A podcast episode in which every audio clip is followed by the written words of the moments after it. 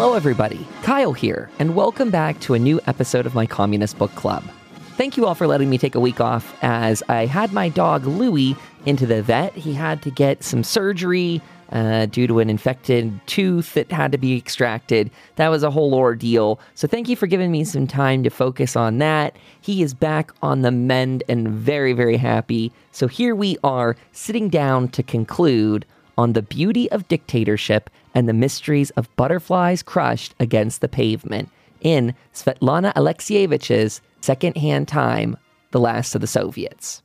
Today's episode is going to be a bit shorter, as this chapter conclusion, as it was split for me on Audible, was also a bit shorter. This was, I think, half or less the length of our previous chapter.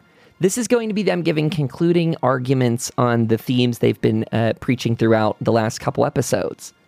Before we dive into that, some minor housekeeping as well to say Huge shout out to my friend Andre for teaching me uh, Russian patronymic names. That concept was actually completely unfamiliar to me. As a guy living in America, we don't do anything very similar to that, at least not that I'm aware of. So, uh, apologies that in the last couple episodes, I was referring to people in the wrong context. I'll do my best to correct that going forward. I also have to give a huge thank you to Mina for pledging some financial support to us through Anchor huge, huge thank you for keeping the show going. Uh, it's it means so much to me as an independent content creator. So I, I just thank you from the bottom of my heart, and I hope you continue enjoying the episodes we put out here. Without further ado, let's let them kick it off. Anna Ilinichna. I woke up from the clamor. I opened the window. They'd come into Moscow. The capital was filled with tanks and armored vehicles full of troops. The radio Quick, turn on the radio. The radio was broadcasting an address to the Soviet people. A deadly danger looms over our motherland. The country is plunging into a maelstrom of violence and lawlessness. We must wipe the streets clean of criminal elements, put an end to this time of troubles. It was not clear whether Gorbachev had stepped down from office for health reasons or if he'd been arrested. I called my husband, who was at the dacha. There's been a coup d'etat. The power is in the hands of, you idiot, hang up the phone. They're going to come for you. I turned on the TV. All of the channels were playing Swan Lake. But I was seeing flashes of very different images. We're all the children of Soviet propaganda. Santiago in Chile. The presidential palace burning. Salvador Allende's voice. The phone calls began. The city was full of military equipment, tanks standing on Pushkin Square, in Theater Square. My mother in law was visiting. She got terribly scared. Don't go outside. I've lived through a dictatorship. I know what this means. But I didn't want to live under a dictatorship. After lunch, my husband came back from the dacha. We sat in our kitchen smoking like chimneys. We were afraid that our phone was tapped, so we put a pillow on top of it. Oh, we'd read our fill of dissident literature. We'd heard enough stories. It had all finally come in handy. They'd given us a little air. Now everything was going to go on lockdown again. They'd chase us back into the cage, rub us into the asphalt, We'd be like butterflies crushed against the pavement. As we pick up with that clip from Anna Ilinichna, we hear in the last couple episodes that she is our anti communist voice. And in that, she describes the fear surrounding the coup. Get off the phone. We buried the phone under the pillow. We so couldn't be hurt or bugged. All these aspects of fear, uh, the idea that turning on the radio, there was uh, no news coming through and this is only a small clip of what's relayed throughout. Again, I, I'm only taking brief clips from these chapters, but a lot of good insights into the confusion of information at the time. That goes for, I think, any government or country when you have coup like situations. Uh, information's very hard to get a hold of, and when you get it, you don't really know the accuracy of it. In modern times, we see that with countries being shut out of the internet grossly, a lot of American companies are involved with that, giving uh, countries abroad the ability to curtail their own citizens from accessing the internet and further firewall administration type things. We'd just been discussing Tiananmen Square, talking about the recent developments in Tbilisi, how they dispersed a demonstration with shovels, the storming of the television tower in Vilnius. While we were sitting around reading Shalamov and Platonov, my husband said, Civil war has broken out. People used to argue in their kitchens and go to demonstrations. Now we're going to start shooting each other. That was the mood. It felt like catastrophe was at hand. We never turned off the radio. We kept turning the dial, but every station was just playing music, classical music. Then, suddenly, a miracle. Radio Russia started working again. The legally elected president has been forced to resign. There has been a cynical attempt at a putsch. That's how we found out that thousands of people were already out in the streets.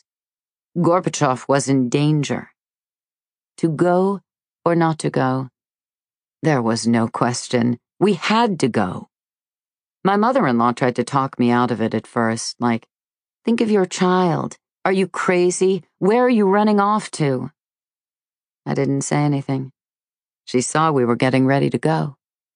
Since you're such huge idiots, at least bring some baking soda solution with you so you can wet cloths and put them over your faces if they start gassing you. I made a three liter jar of baking soda solution and ripped up one of our sheets. We took all the food we had in the house. I dug all of the cans out of the pantry.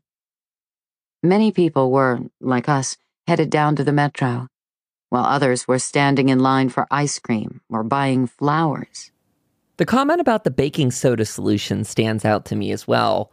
I noticed that in 2020, there were a lot of viral videos online about how to make a uh, kind of a, a, protest bag with all kinds of essentials, things to keep your eyes safe from gassing, and all, all kinds of ingredients to, to help uh, aid yourself and others if, if that situation occurs. I find that just to be a very scary sign of the times, sign of frustration, and maybe potentially, hopefully, most of all, a, a sign of progress in that people want change. As I've had some time recently to reflect on many of these things, uh, I, I, it, with world events and just the continuous negative news. Here in the United States, for example, recently, um, millions of people in, in the state of Texas went without power just because of petty politics that kept them off of the national grid. I'm vastly summarizing or uh, downplaying a, a, much larger issue. many people died from, from the extreme cold that was happening at the time. It all could have been prevented, but petty politics put us in that position it's scary to see these frustrations boiling up in the way that they are out of, of sheer necessity. And my heart goes out to all the people that are, are hurt, uh, both sides the people that are out there protesting for change, the people that are hurt just trying to live their lives and pay their taxes and be, quote, good citizens. I find these parallels to be timeless and uh, it's it's why I'm a little bit quiet with this chapter. This is this is their summary, so I really want to let these stand uh, to highlight here. I want to put these ones on a pedestal. Anna Ilinichna. You could laugh at the way we were and call it a musical comedy. Mockery is in style these days. But everything that happened was in earnest, sincere. It was all real and we were all real. Unarmed men and women stood in front of the tanks, prepared to die. I sat on those barricades and saw those people. They'd come from all over the country. There were some old Muscovite ladies, God's dandelions. They'd bring meat patties, warm potatoes wrapped in towels. They gave everyone something to eat, including the men in the tanks. Eat your fill, boys, just don't shoot. Are you really going to shoot at us? The soldiers had no idea what was going on. When they opened up the hatches and climbed out of their tanks, they were shocked. All of Moscow was there. Girls would climb on top of the tanks and hug and kiss them, feed them rolls. Soldiers' mothers, whose sons had died in Afghanistan, wept, begging them, Our children died on foreign soil. Are you planning on dying here in your own country? Some major. When the women surrounded him, he couldn't handle it anymore. He screamed, I have kids too. I'm not going to shoot anyone. I swear I won't.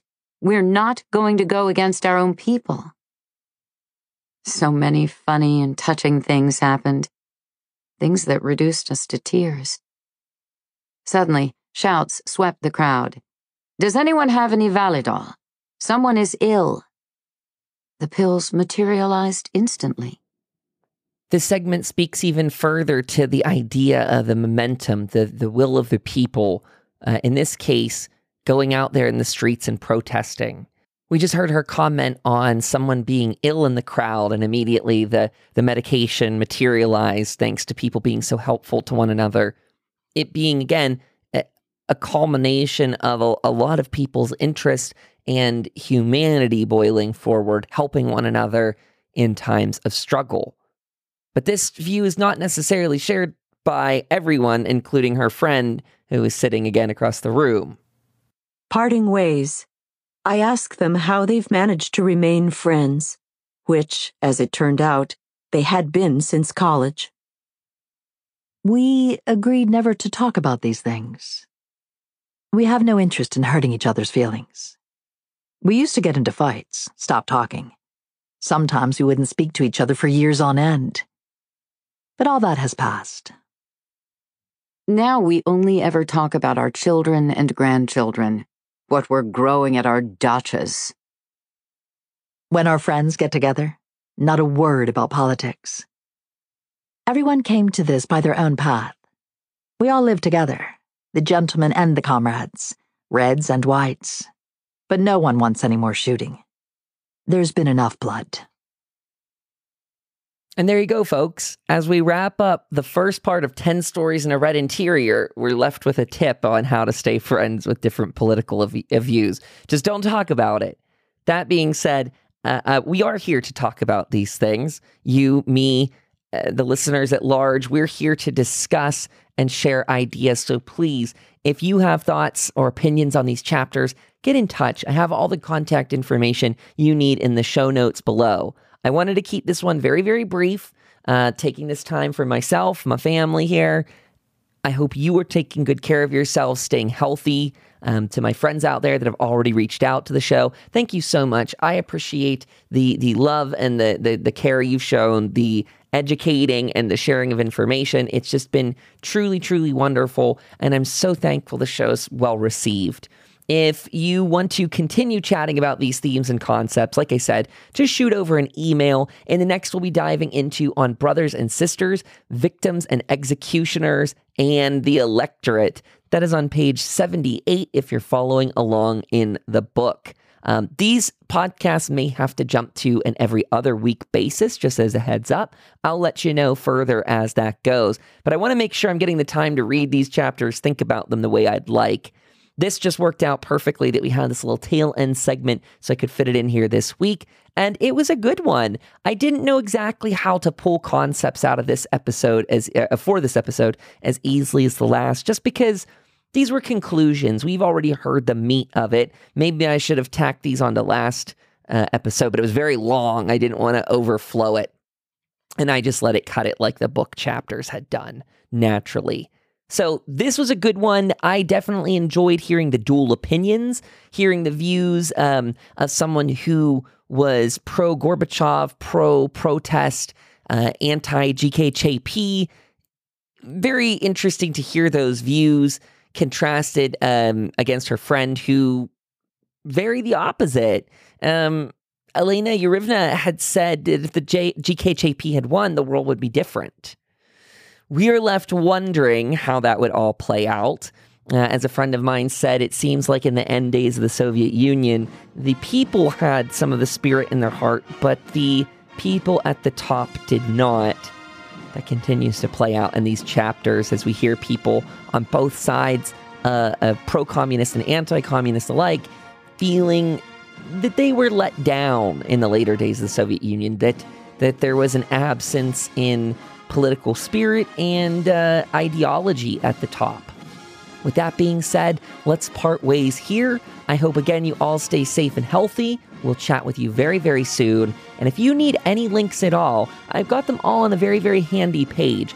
chaosandshadow.com forward slash Kyle has all of my projects. We may even be adding in another little podcast here and there, a very irregular one about some video games that I've been playing with friends.